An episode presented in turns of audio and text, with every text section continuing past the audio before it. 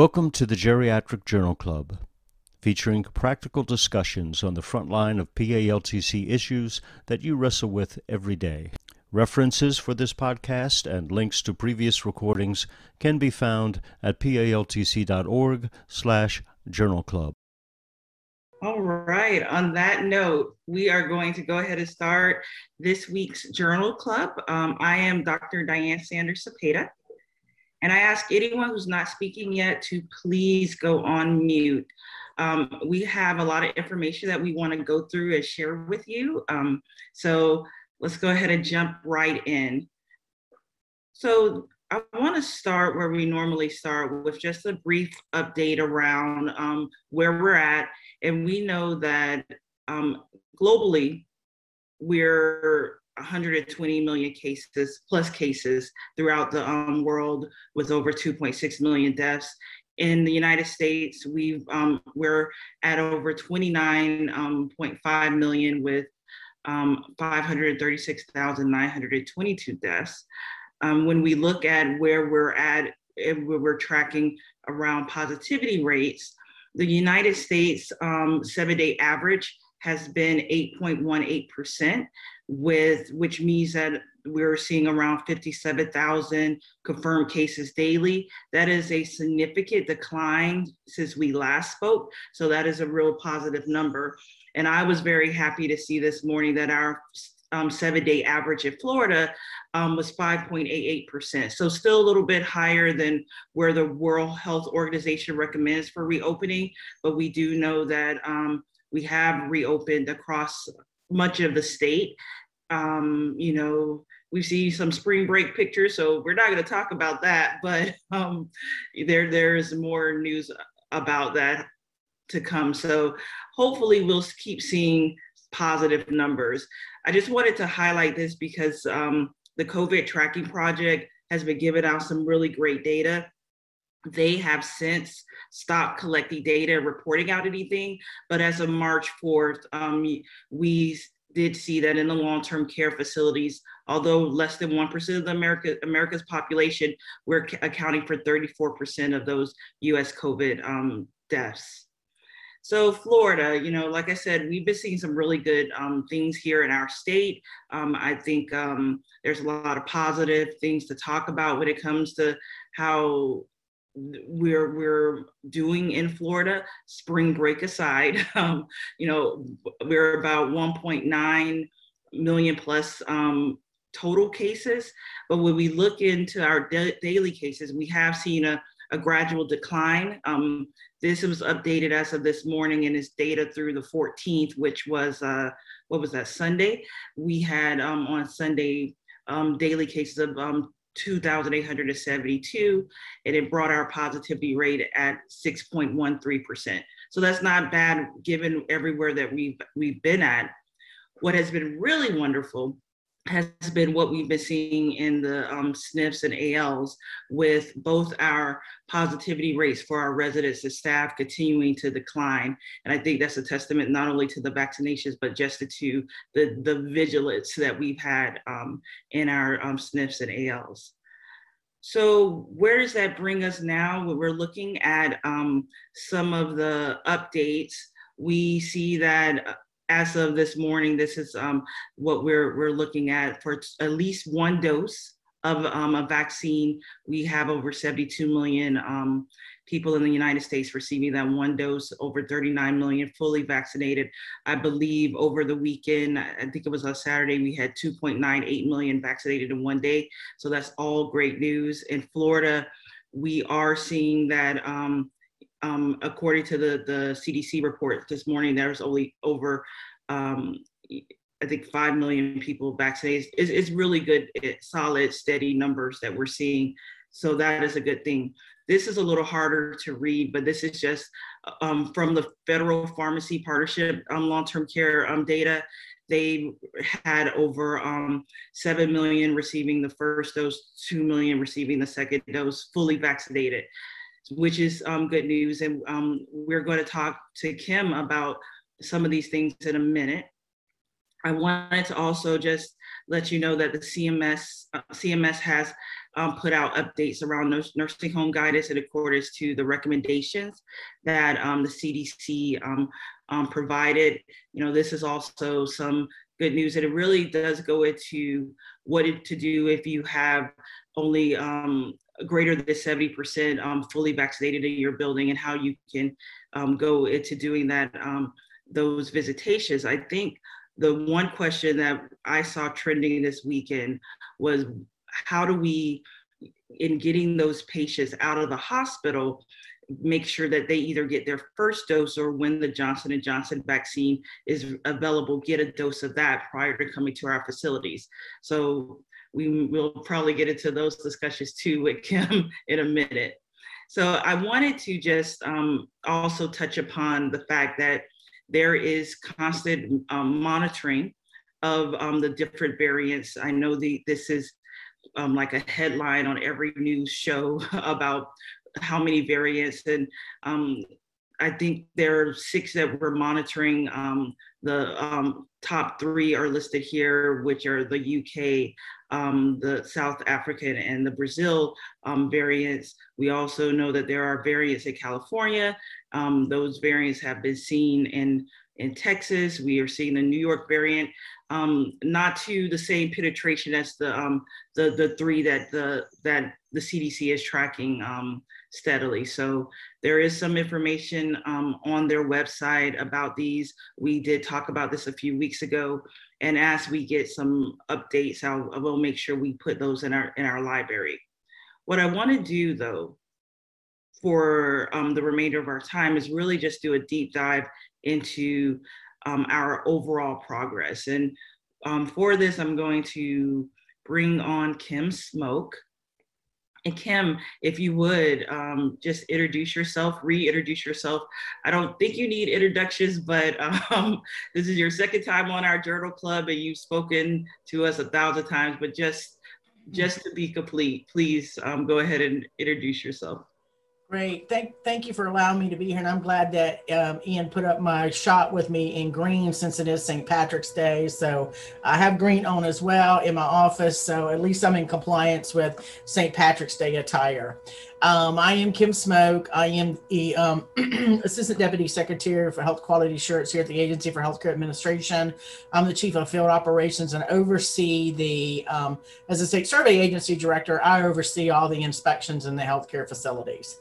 Um, I work directly for Deputy Secretary Molly McKinstry, who, as you know, um, has been right at the forefront of, of leadership um, at our agency and honestly through, throughout the state, frankly, um, when it comes to the COVID response. So um, I just wanted to, you know, make that aware as well. And, and, just another reminder for those on the call today, if you don't know, um, we do have a new secretary here at the Agency for um, Healthcare Administration. Um, Secretary um, Simone uh, Marstiller started with us a couple of weeks ago. Um, she hit the ground running because um, we're in the middle of session, plus still dealing with the vaccine rollout um, in the state. So um, thanks for again for allowing me to be here with you guys. I really do appreciate this opportunity. so would you like for me to kind of just just get started with the conversation about some of the things that that we, you wanted me to yeah. talk about today? Yeah, let's go ahead and um, dive into what we've learned thus far. I mean, I think that would be a good place to start. Okay, great. Now, I know you gave a little bit of statistics. I have a little more to share if possible. Um, just for our hospital COVID cases, just to let you know, there have been a 15% decrease in COVID positive cases in um, hospitals over the past two weeks. So we have seen a, a you know a slow decline um, with COVID positive hospitalizations, and since we're like the spring break capital of the world, it seems I think we all are holding our breath as we get through the next couple of weeks with spring break to see what happens after that. Um, but you know, as, as, we know, we've seen those decreases and a 42% decrease in um, COVID positive residents um, and staff in our nursing facilities and assisted living facilities in the past two weeks. So we're seeing that. I know you you showed that data earlier.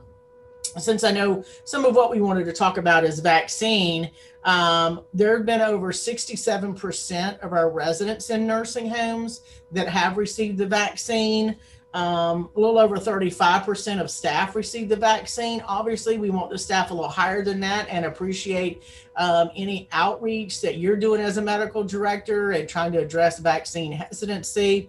I will say this every day we are getting more and more feedback from facilities that have said, Hey, I've talked to additional residents or talked to additional staff. Um, they want the vaccine. Um, you know that you know the Johnson and Johnson is out, the one shot and you're done. Um, in addition to the Pfizer and and Moderna, you know we are seeing more and more request um, in the nursing home industry and assisted living facility industry of more staff wanting to get vaccinated. So that's a that's a good thing. Um, and I think you know early on there was a lot of hesitancy um, with that, and I know a lot of you are, are working with your facilities, and just encourage you to continue to work with your facilities. I know a lot of nursing homes have put out a lot of some great messaging internally. Um, some of the things I've heard is you know, um, the medical, the uh, you know, leadership in the facility. When staff see the leadership in the facility getting the vaccine, and you know, they see that you know your your arm doesn't fall off, or you don't start glowing in the middle of the night, or you know, something like that. That no, you know, adverse side effects.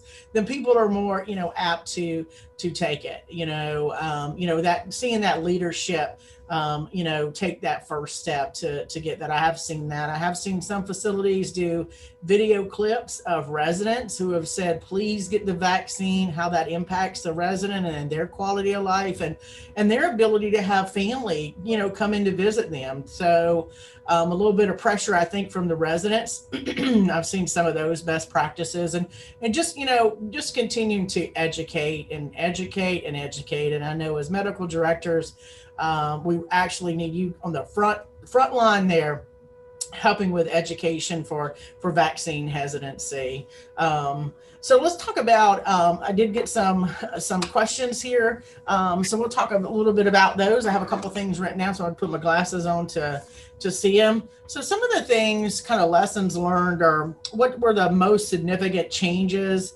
that we believe our long-term care facilities um, really face. Obviously, big one. Um, we know it was the lack of PPE. Um, that's been a big conversation, I think, recently. Is um, you know just the amount of PPE that the nursing homes had to to purchase and use every day um, is very different than you know uh, that you had to use previously so the lack of ppe lack of um, facility knowledge and you know the ever changing cdc recommendations. I think that we all have been caught up in one day cdc says to do this the next day they say do that. So and that was a big you know thing for us as getting that information out to providers too is just trying to keep up day to day. I actually had one staff member and still do to this day have one staff member that's her job every single day go to CDC website,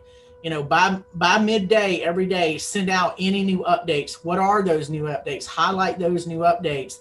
And then that's that's the best practice that we started right away because things were changing. So we needed to get information out. I I mean, the surveyors are, are out in the field, you know, so we needed to give them the tools necessary to do their job and then to share that information with you guys. But those are some of the things, you know, that we see, you know, ongoing changes in guidance, not only from CDC, but CMS. I think that, you know, as the regulatory agency, we were getting something about every week from CMS, you know, a new updated focused infection control form, um, new guidance or new, well, we want you to do it this way versus that way. Um, so some of those, you know, as things change, because we know over time, you know things change with the covid response and change with you know how we would approach you know residents who are covid and and isolating um, and, and quarantining those residents. So as they change and new information emerged you know making those adjustments and adapting to that various um, changes. And one of the things we felt regulatory wise that were a challenge maybe some lessons learned is um, lack of facilities having those trained infection preventionists Um, you know, that was in the requirement and it was rolled back a little bit. Um, and then bam, the pandemic hit. So lack of having those trained on-site infection preventionists, um, you know, and staffing challenges as well, you know, having um, staff um, working, you know, day in and day out. Um, I know for a lot of nursing home folks that may be on, we, we know that was a challenge for you and still is to this day um, a challenge as far as staffing. And then that constant battle of education and knowledge um, of, um, you know, your staff. And obviously visitor restrictions um, really, you know, have, have impacted or been significant challenges because we know a lot of facilities really, you know, um, had a lot of family members that came in a lot to help with their family, their loved ones. Maybe came in, you know, and fed mom, you know, three every every meal came in, you know, and then then now all of a sudden the daughter can't come in to feed mom. So then now the staff are having to adjust to to take that additional responsibility on. It's their responsibility anyway, but the family was able to come in to help with some of these you know, care area concerns or, uh, you know, assisting with ADLs. And now all of a sudden, you know, we're on lockdown, right? No visitors can come in. So now I think that's that increased, you know, staffing demands and staffing needs um, as we went through, you know, the pandemic. so some of the things that that we still see that remain a challenge for facilities even now obviously allowing families and visitors to return to the facility and still protecting residents. Um, and I know um, Dr. Sanders Seda uh, mentioned it that you know, Q, you know, the new updated visitation guides, a lot more flexibility in those requirements now. Um, they definitely are more stringent than the state. So obviously, we would you know say, hey, this is what you you follow as a as a nursing home. Um, but you know, now looking at those you know tweaks that CMS made and following those, but it still is a challenge. I know allowing those visitors and families to return, and still your obligation and responsibility to protect all your resident. Uh, we know staffing still remains a challenge for many nursing homes. I hear it every day when we do surveys, obviously, and we're, we're back to doing recertification surveys. We're looking at staffing. That's something that, that we hear frequently. Uh, you know, a large portion of our, our facilities are still dealing with, with staffing issues. Uh, we are getting feedback. You know, many staff um, left healthcare to avoid COVID altogether, right? Um, and staff are not returning to the workforce. So, I think that you know staffing is a it continues to be a, a, a big issue in that that workforce. Um, you know, uh, still I think managing the guidance that comes out. You know, we know now.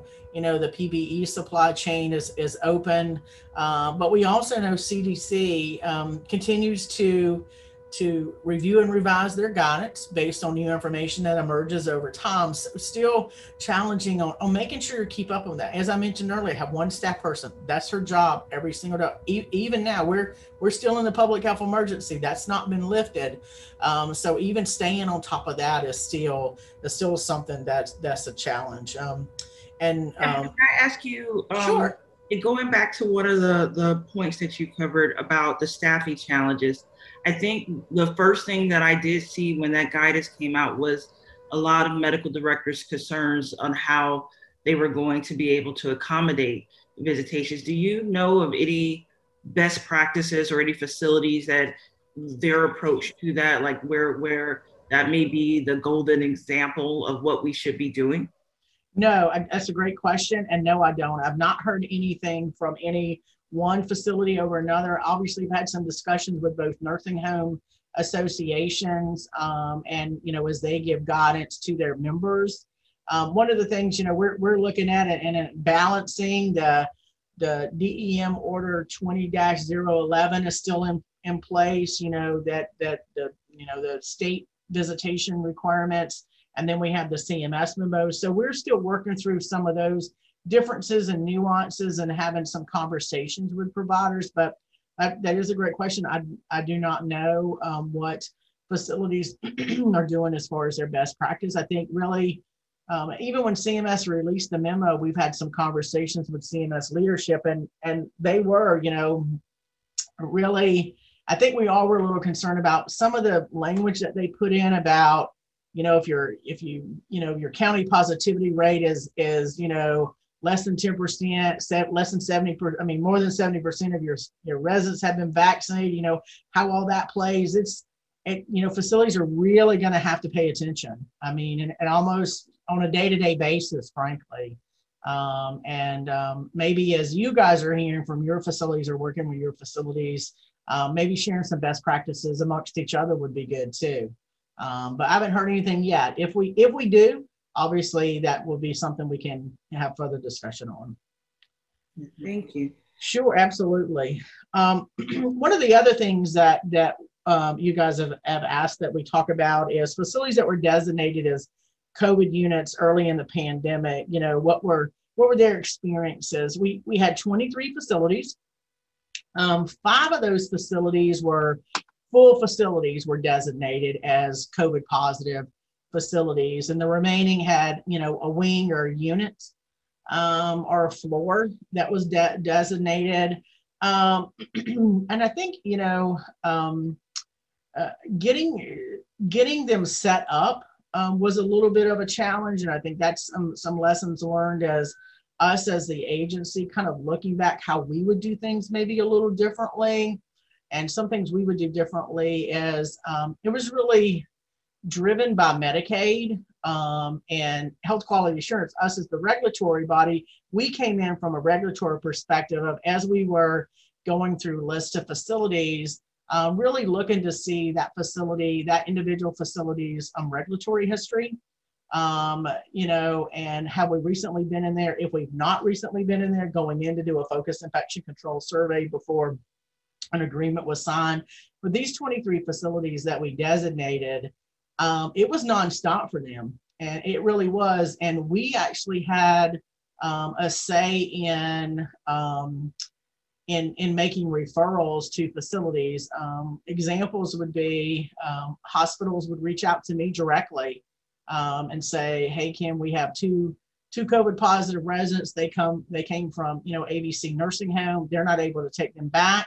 Um, you know, are there any beds available in the designated facilities?" And so I'd work with those designated facilities in those areas, reach out to the administrator or corporate official and and then work on that that transfer um, in that we were very i mean i was very heavily involved in that um, and the facilities i mean they obviously um, if they were agency designated covid facilities um, they did have to look at the admission to see not only you know yeah they can manage the resident being covid positive but what we did see is some hospitals want to make referrals to our nursing homes or covid positive nursing homes that were beyond the capability of what a nursing home should be taking. And um, that's something, you know, that we that we had to work through. And those are kind of lessons learned. And we just tried to keep providing education to hospitals that, hey, you can't just throw any old person into a nursing home.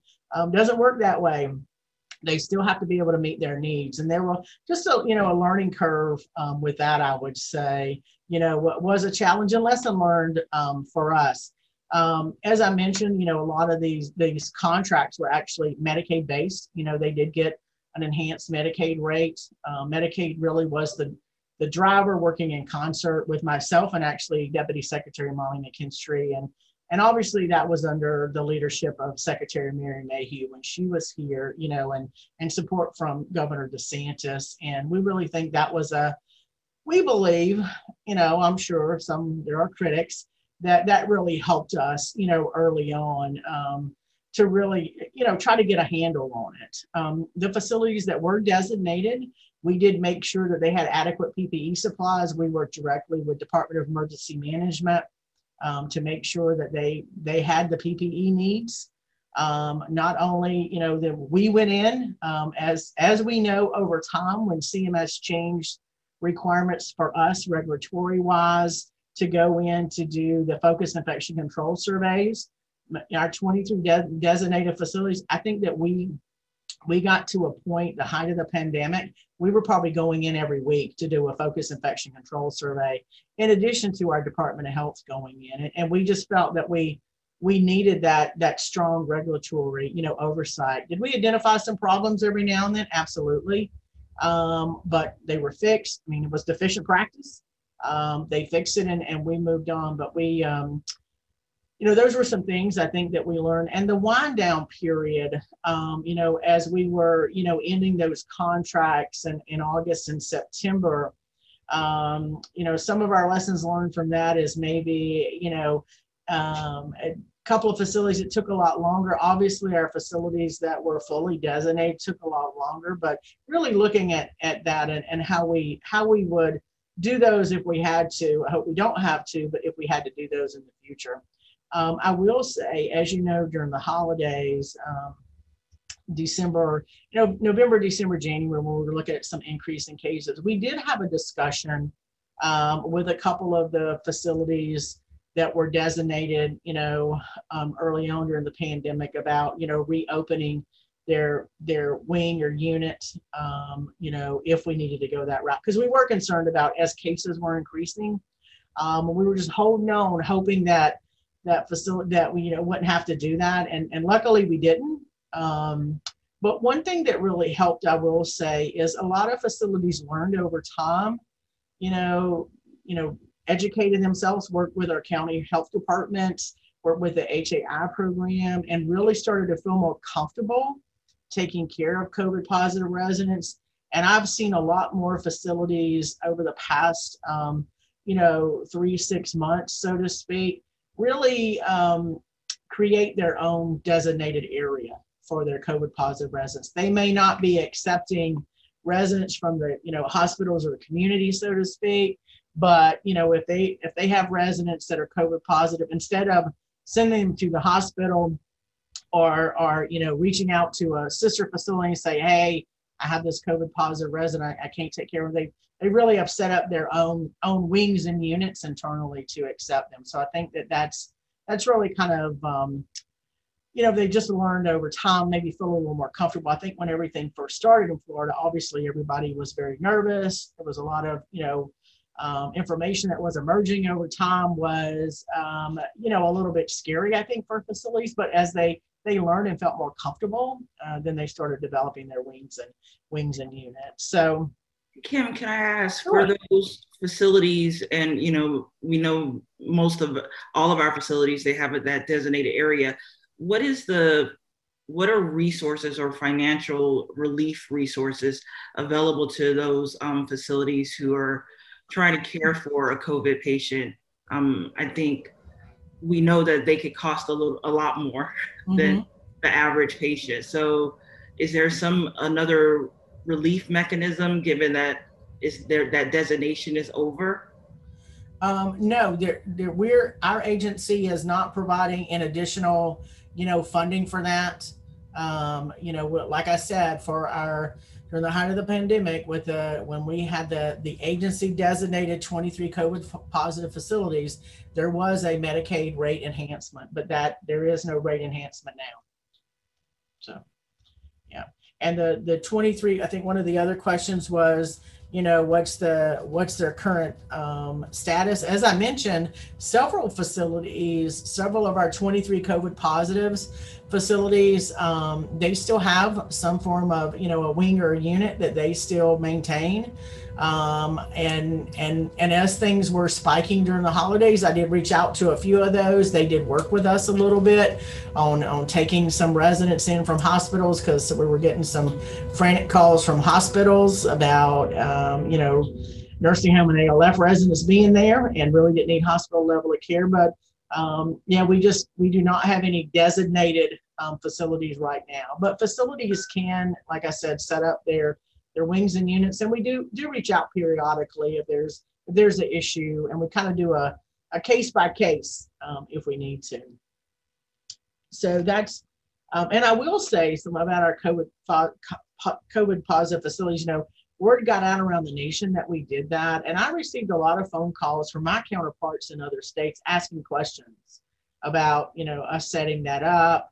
Their evidently their their state leadership wanted to know more about it. So they reached out to me we we kind of talked with them through it, share I shared information with them and um and I think some some states eventually started doing what we did. Um, I don't know how many, but I do know that we we had, I'd had a, a lot of facilities um, spoke to that I, I mean a lot of um, states that, that reached out to me Um, so that's our COVID, our you know our COVID units, kind of how how all that's working. I don't know if any of the medical directors that are on, if facilities that you um, are medical directors of, if they have um, COVID wings or units, um, you know, but um, that is, you know, obviously we're we're we're seeing we are still seeing that out there.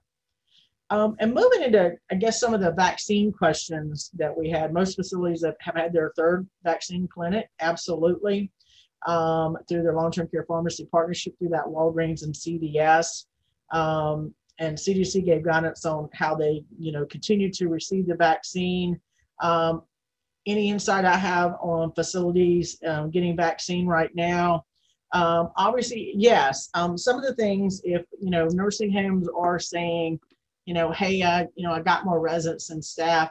You can reach out to to me. I am working with CDR um, Health has been contracted with Department of Emergency Management, um, and they they went through and did um, the bulk of the assisted living facilities. They are handling adult family care homes now. They've done um, independent living.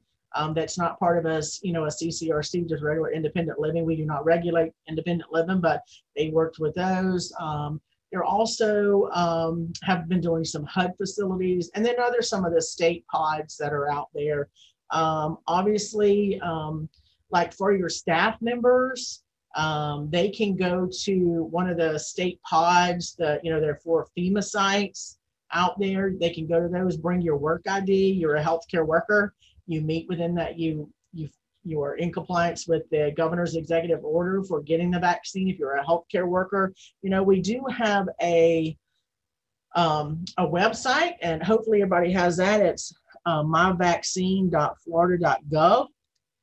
And you, you know, if you have, like I said, staff members can go to that that website and um, sign up and go to one of the the pods um, or if there are facilities, like I said, I just just had a couple of facilities um, this past couple of days um, that, based on some outreach we had to the facilities, said, "Hey, I have I have like ten more residents that say they want to be vaccinated now, and a handful of staff." And so we I've been communicating to um, CDR Health to to get that arranged. But you know, um, obviously, if you're trying to get it done very quickly, you know, going to one of the, the sites. But if you have residents, absolutely you can share that to, to get that information to us, but we to me. But we are reaching out to.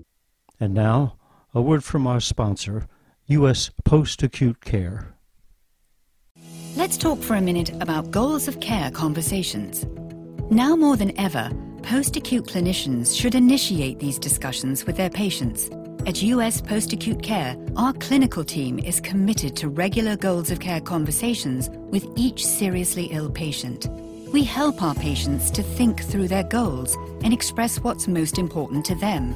Now we can develop a care plan that aligns with their goals and their values. Using a technique first developed by Ariadne Labs, these structured conversations have shown meaningful improvements in the quality, cost, and effectiveness of care our Chief Medical Officer, Dr. Kevin Henning, is highly committed to making the goals of care conversation a foundation of effective care for our clinical team. At US Post Acute Care, that's what we think. Now we'd like to know what you think. You can reach us at uspostacutecare.com or on LinkedIn, and Dr. Henning will be happy to respond. Thanks for listening.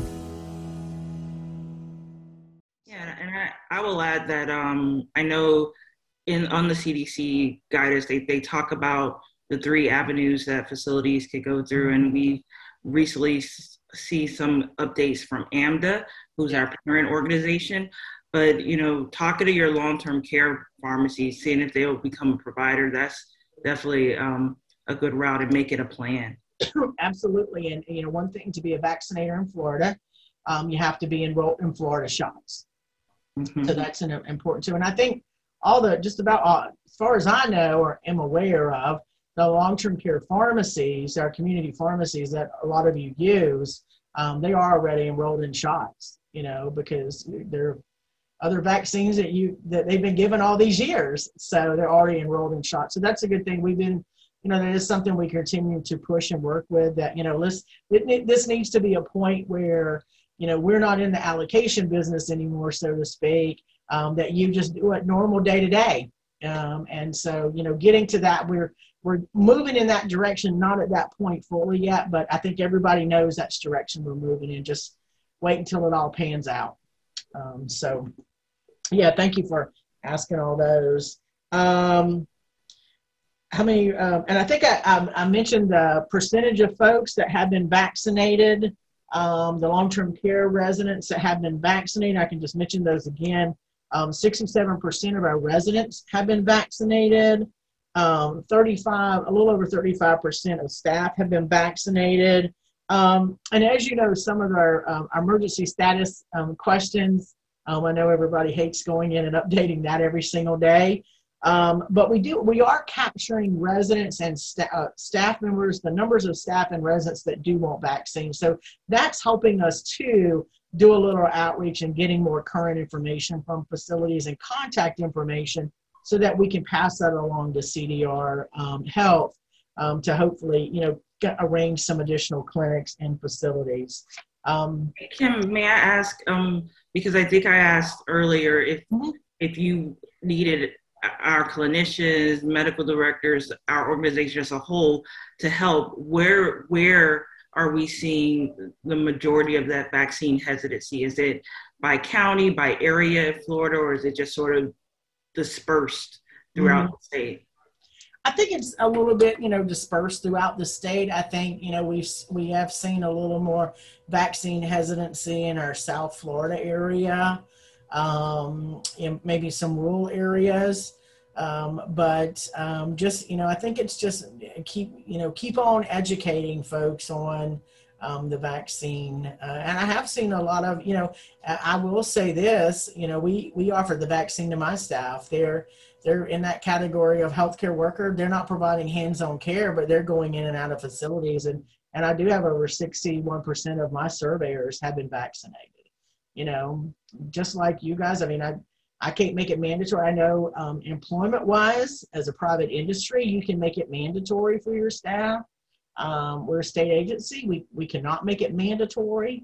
Um, we can highly encourage it, and, and, and I do encourage it. And, and my um, managers are encourage it every single conversation they have to. So we're doing the same thing. We're educating our staff on um, why are you hesitant to take this. I, I have just like some of you may have a, a some of your folks may have some current medical issues that they're trying to you know get resolved um, so we're dealing with a, a, little bit of that. Some of them just they don't want to get vaccinated at all, um, but trying to just like you continue with that with that education. Uh, but absolutely, um, I will ask uh, my offices if they're getting any any strong you know feedback from some facilities locally, um, and that's something maybe I can share with Ian as I get it of what the um, biggest you know kind of what some of the hesitancy that that we're seeing um, out there when we're going in and out of facilities and pass that along. Yeah, because I think we're willing to get on a Zoom call, go to the facility, do whatever we mm-hmm. need to do to help out, and um, get on our soapbox and preach a little bit about why we want you to take this. yeah, absolutely. I think sometimes some of those peer pressures may work too. You know, from from you know, if my friend got it and and and she's she's fine, I, I may get it. You know, or even some of the residents that that if a you know a resident has a favorite staff member and they were like, I, "You, I got mine. Please get yours because it's really gonna. I want I want my family to come in, you know, and and you getting vaccinated is going to help us move that along. I think some, you know, we like I said, we are seeing that. I, I don't know how that's working, um, but we we are still seeing some of that. Good, good. Yeah. Can I ask a question? Sure. Can I ask a question? Uh, Kim, this is Marty Getz.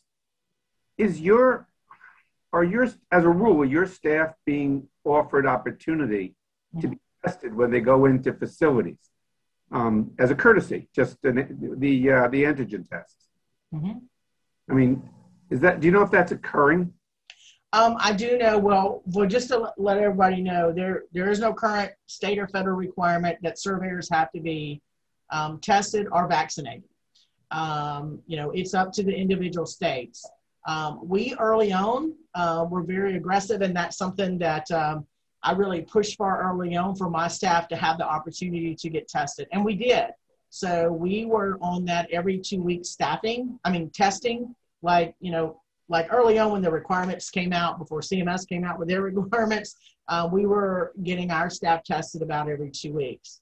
Um, as I mentioned, over 61% of my folks are now vaccinated too. Um, some still continue with testing. Um, although I can't make it mandatory, you are right, Marty. Um, some facilities have, when we go into a facility, they will ask the surveyor about being tested. Um, and they will say, you know, I know some facilities say, well, we can offer you the, you know, the the antigen test, and some some of my staff are like, yeah, great, go ahead. I appreciate it. Then that means I don't have to go get tested at the county health department. Um, some, you know, do flat out refuse, um, and there there is no requirement for them to to do that. Um, obviously, that you're right that it would be a courtesy, but I do hear that that is happening out there. Um, yeah, I mean, your staff go into every room and literally touch every mm-hmm. resident mm-hmm. in these facilities. Um, our our intention, our plan is to offer everyone that shows up, and we're in our survey window. Yeah, already know that um, are, is to offer everybody that shows up uh, an, a rapid test, an antigen test as a courtesy. or not, but to offer it. Yeah, absolutely. Like I said, I, I have seen many facilities do that. Um, I've been, I've gotten calls from my offices saying the surveyor called and said that the facility wanted to give them a, a, a, you know, test them before they went in. I said, if the surveyor is fine with that, then absolutely, please do it. You know, I know that that that's something we definitely encourage um, and support. Um, I, I can't make it mandatory, um, yeah. but obviously I support it 100%.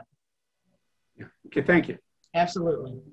So, Kim, um, I wanted to just make sure we touch upon a few more questions. And um, one is really about how should facilities stay prepared? You know, you mentioned holding your breath around um, spring break. You know, what do you think? What, what do we need to do to stay prepared? I think that now's not a time. I mean, just because people are getting vaccinated, and it, you know, now's not a time to let your guard down. Um, and and obviously, we we are encouraging the visitation, the, especially the you know with the re- relaxation of some visitation requirements. I, I think it's a time families come back in, but now's not the time to let your guard down. I think that we still need to continue to push mask wearing. Um, I have a mask right here in my office, but I'm in my office by myself. When I go to another part of our complex in another room. I wear my mask. Um, continuing to encourage hand hygiene. Um, I think that's very important. Um, I think um, also continuing with uh, donning and doffing PPE appropriately, making sure staff are wearing appropriate PPE. We have still heard, actually, just last week, we were in an assisted living facility and they were still reusing masks.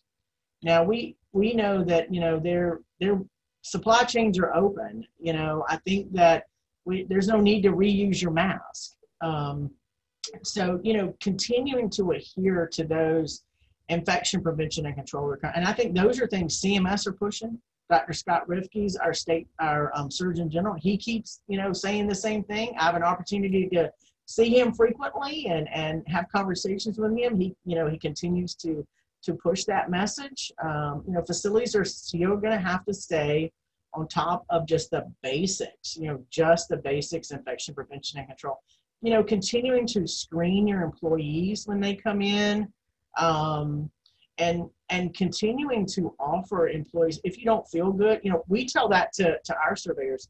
If you wake up and you don't feel good, don't even get in your car to go anywhere. Call your supervisor immediately let them know you don't feel good. You'll be taken off the schedule. Doesn't doesn't matter. I'll blow a time frame before I have an employee of mine not feeling good going into a facility. And I think you guys need, you know, facilities need to use that same, you know, message. If you know, you know, don't people should not come to work sick. You know, gone are those days when we get up and have a runny nose or coughing or whatever, and oh, I'm not feeling good, but I'm gonna work through it you know, gone are those days. I think that, you know, facilities are to have to really, and I know that that, that is a stress factor when it comes to your staff, but I think these are some things that we're to have to really pay attention to. And I think as medical directors, you pushing those messages, I think are going to be very strong. I mean, you medical directors, I really see, you know, you really need to be very actively engaged and involved with the nursing homes. You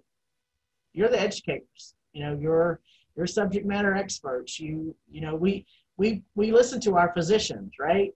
so, um, you know, no matter we think we know, I mean, especially you know, especially now, um, I think that having that medical director involved in those conversations, you know, starting now, I, I imagine, as I think we all, that there'll be CMS regulatory changes, you know, at some point. You know, I, I, I don't know what's coming, but I think we all know based on all the, you know, inquiries, all the audits that we're getting, you know, all the data that CMS is looking at, and and you know our our legislative branches, you know, whether it's state or federal, are looking at as far as what, what changes. And I think that we need to be prepared for any changes that come, but we got to stay diligent. I mean, we can't we can't just say, oh, yep, well, I got vaccinated, I'm done. Um, you know, I think we do still need to um, to um, that, you know stay on top of it.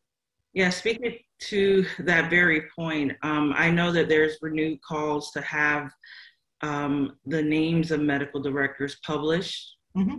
um, alongside um, of the nursing home administrator and the director of nursing. Um, what is AHCA's feel like? What what do you? What is your opinion or insight about that? If you don't want to share the opinion, just curious. Well, well I can tell you, um, as a state survey agency director, I absolutely agree. I think that the medical directors um, name should be be there. The facility, you know, is required for the regulatory requirements to have a medical director. Um, the, you know, if you look at Florida's, our, our Florida Health Finder, and um, most of you administrators on the call, Marty Getz knows, if you look up his facility, um, his name is listed, you know, it's, his name is right there. I understand it'll be removed at some point, but um, his name is his name is there as the as the administrator. The financial officer is listed. So I'm not, you know, I, I think it. Um, I think for our state, you know, we are a big push for transparency. Um, you know, I, I, I cannot speak for the secretary of our agency, but I can speak for for my role as the state director. Whoever's whoever's that medical director, it should we, we it should be out there. It should be known. And what of, um, there's also a push, um, I know recently the California um, submitted, there, there was legislation submitted to have those medical directors of nursing facilities um, be certified medical directors, mm-hmm. which is um, a board certification. Mm-hmm. Um, and there are other states that have this, but Florida does it. What do you think about that as far as your recommendations? I think that's probably the future. Um, I think that, that that and publication of, of medical directors' names are are part of the future. Um, I think that that certification of the medical director, I think that was in one of those um, in that early report. What was it? We released in September that commission on COVID. You know, that was um, an early report that you know CMS had a or HHS Department of Health and Human Services had a uh, you know uh, industry leaders, stakeholders advocates, you know, that, you know, did like a, a work group. And I think that was one of their recommendations to push for um, certification of a medical director. I, I don't see, you know, why I don't, I, I think that's a good thing. I think that goes a long way to, you know, and obviously I think having the medical directors um, behind that, I think it gives it a lot more leverage. And I, I think, it, again, it just, just shows that as a medical director, you you're very serious about your role. Um, you and um, you're, you're very supportive of, of what you need to do um, in, in, our in our nursing facilities. Diane. Yes, Dr. Kaplan. Yeah, just make mention. Kim, hi, Dr. Kaplan. Hey, Dr. Kaplan. Hey, um, just uh, as an FYI, okay, a year ago at AMDA, there, uh, Florida sponsored, you may be aware of it, a resolution uh, just to that effect to mandate minimum training for medical directors serving in that role. So um, we have at least a national, uh, our parent organization backing. Mm-hmm. And uh, I think we really need to rekindle that, uh, starting with, you know, people such as FHCA, Leading Age, et cetera, et cetera. Mm-hmm. Um, Absolutely. Thank you, Dr. Kaplan. It's great to see you. Same here. The other uh, tiny thing I wanted to add, Diane, apropos to public listing, Kim, I assume you would be okay with just the name of the medical director in the same way the administrator and the facility are listed uh, without a mandatory listing of private contact uh, information. Oh, absolutely. Yeah, I think that I think I think there's a push in this day and age for more transparency, but I think there needs to be some control over that transparency. Um, but I would agree with you, Dr. Kaplan. Just just a name, just like the administrator's name, um, or financial, you know, officer's name. Absolutely. Thanks. Thank you. I take Um, it, Kaplan, that you don't want everybody knowing your cell phone, which is fine. Only yourself, Diane, okay? Try to keep Yeah. it. Yeah. I'll give out all the cell phones, not to worry. Yeah, yeah. Well, I, I, I got some. A lot of people have given out my cell phone number. I get people calling me from all over asking me. So, yeah, let me, Diane, from an official standpoint, let me follow up on my thought on that. Sure. I actually think there should be two tiers of public listing. I think the hospitals, BCF, surveyors, official medically related agencies in any way, shape, or form, I have no problem if they have my personal contact info. I don't think my personal info should be put out on the in the yellow pages, etc. I have no problem with the facilities number. Obviously, people can get a hold of me as medical director whenever they want, if they want to. My name's listed; it's on the board in the facility lobby, etc. But I do think there should be tiered listing. One tier for people who, like a Sunday night, 8 p.m. ER physician really has an issue, COVID related issue or whatever with my building, they should be able to get a hold of me. And I have no problem with them having my personal contact info. Thanks. Absolutely. Um, and Dr. Cepeda, I, I do have a couple of other comments, if I can, about you know keeping staying prepared. And some of my staff sent me a, a couple of notes, and I would be remiss if I didn't mention a few things. Is making sure you know, and we all know it's coming. The additional, you know, the full time coverage by that qualified infection um, preventionist, and I think I mentioned that that uh, you know earlier you know, and making sure that that facilities still have their adequate supplies of PPE. You know, we, we mentioned about, you know, staying on top of those recommendations um, and, and providing staff ongoing training on infection prevention and control. Don't, you know, don't let your guards down, you know, now. And I think it's, re- it's going to require administrators, directors of nurse, other nursing leadership in the facility, infection preventionists, I mean, even the medical director doing rounds within the facility, observing, just like when we come in to do a survey, we're observing. You know, if you look at our reports, a majority of where we gather our information from is through observation. So facilities need the same, follow that same process. Uh, you know, what that's what we're seeing. We're watching staff don and doff PPE. We're watching them, you know, use hand hygiene or not use hand hygiene between patients. So those are some of the things I think that that we need to still stay on top of. And I know that we um, have had a lot of conversations about about COVID and infection prevention and control.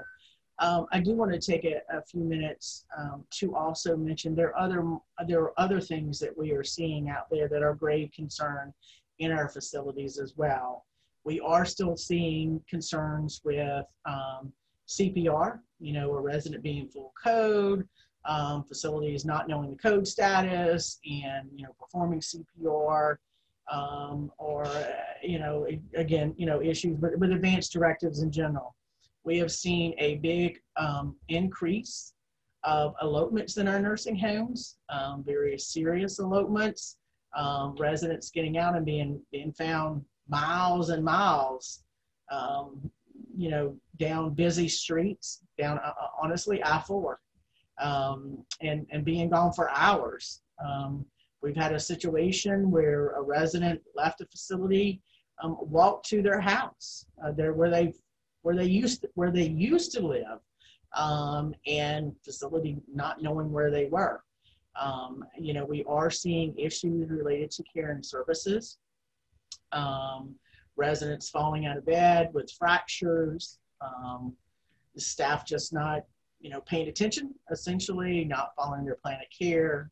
Um, so while we have COVID and we're still in the public health emergency, um, we have seen a um, uptick in our immediate jeopardies that we have seen out there. I will say from October the 1st through the end of February, um, we have seen a, a huge, almost a double um, from previous years related to infection, uh, related to immediate jeopardies yeah, we still have the occasional um, immediate jeopardy related to failure to um, clean or follow manufacturer's recommendations of glucometer between resident use. Um, but some of the, the more concerning findings we have recently with immediate jeopardy have been, um, you know, CPR, elopement, um, just basic, you know, care, care and services not being provided. So um, I just wanted to, to pass that along as well because you as medical directors, you know, you do play a, you know, you're, you should be involved uh, when that is happening in, in your facilities. Um, and, and if we do have an IJ situation in a facility and, and you as a medical director are not aware, that obviously is a problem that the administrator should be communicating. Even um, even something that you you know it may not be related to the medical director, uh, but you still need to be involved, especially with advanced directives. You need to be involved, um, you know, in those and working with facilities.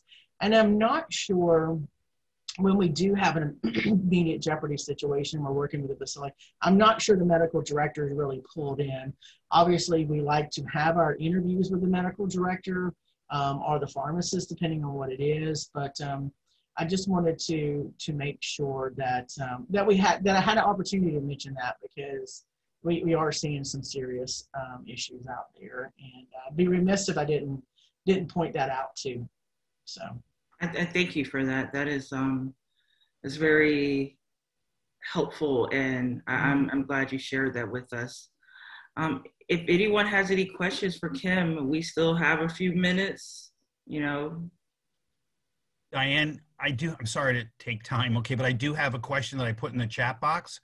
Um, so Kim, a specific scenario, uh, patient who was going to be admitted for rehab from acute hospital setting uh, was hospitalized for a totally non-COVID related diagnosis. Let's just say UTI with sepsis, is fully vaccinated and COVID negative, okay, within 24 hours of transfer or upon potential transfer do they still need to be quarantined as many facilities have been doing with all transfers from the hospital for 14 days?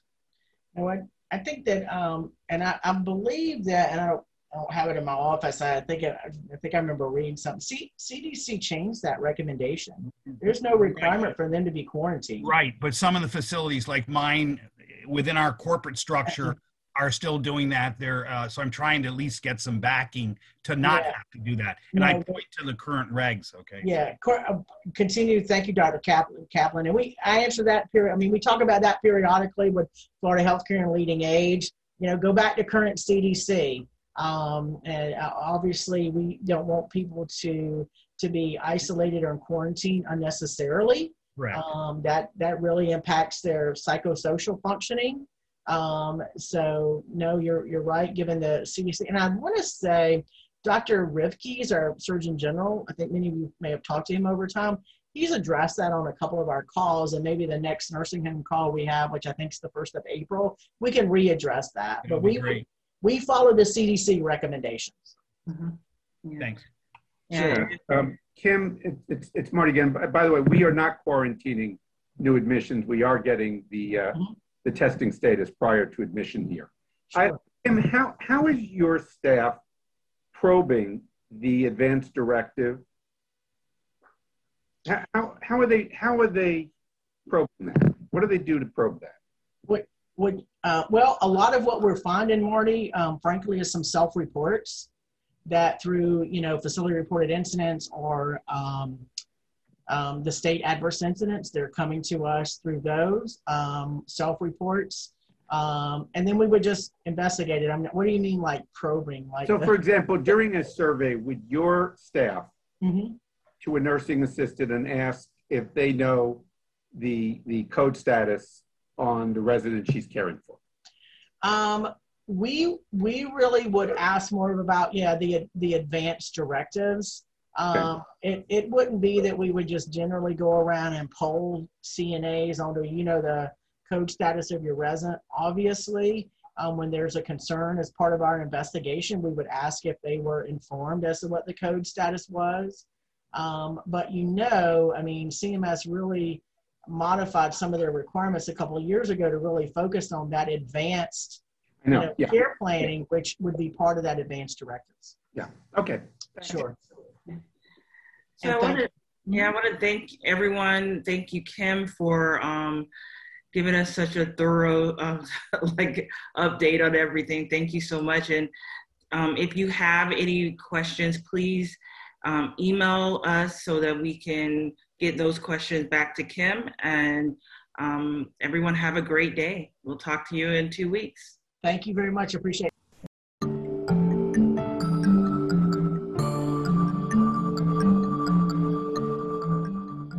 Support for this podcast is brought to you by U.S. Post Acute Care.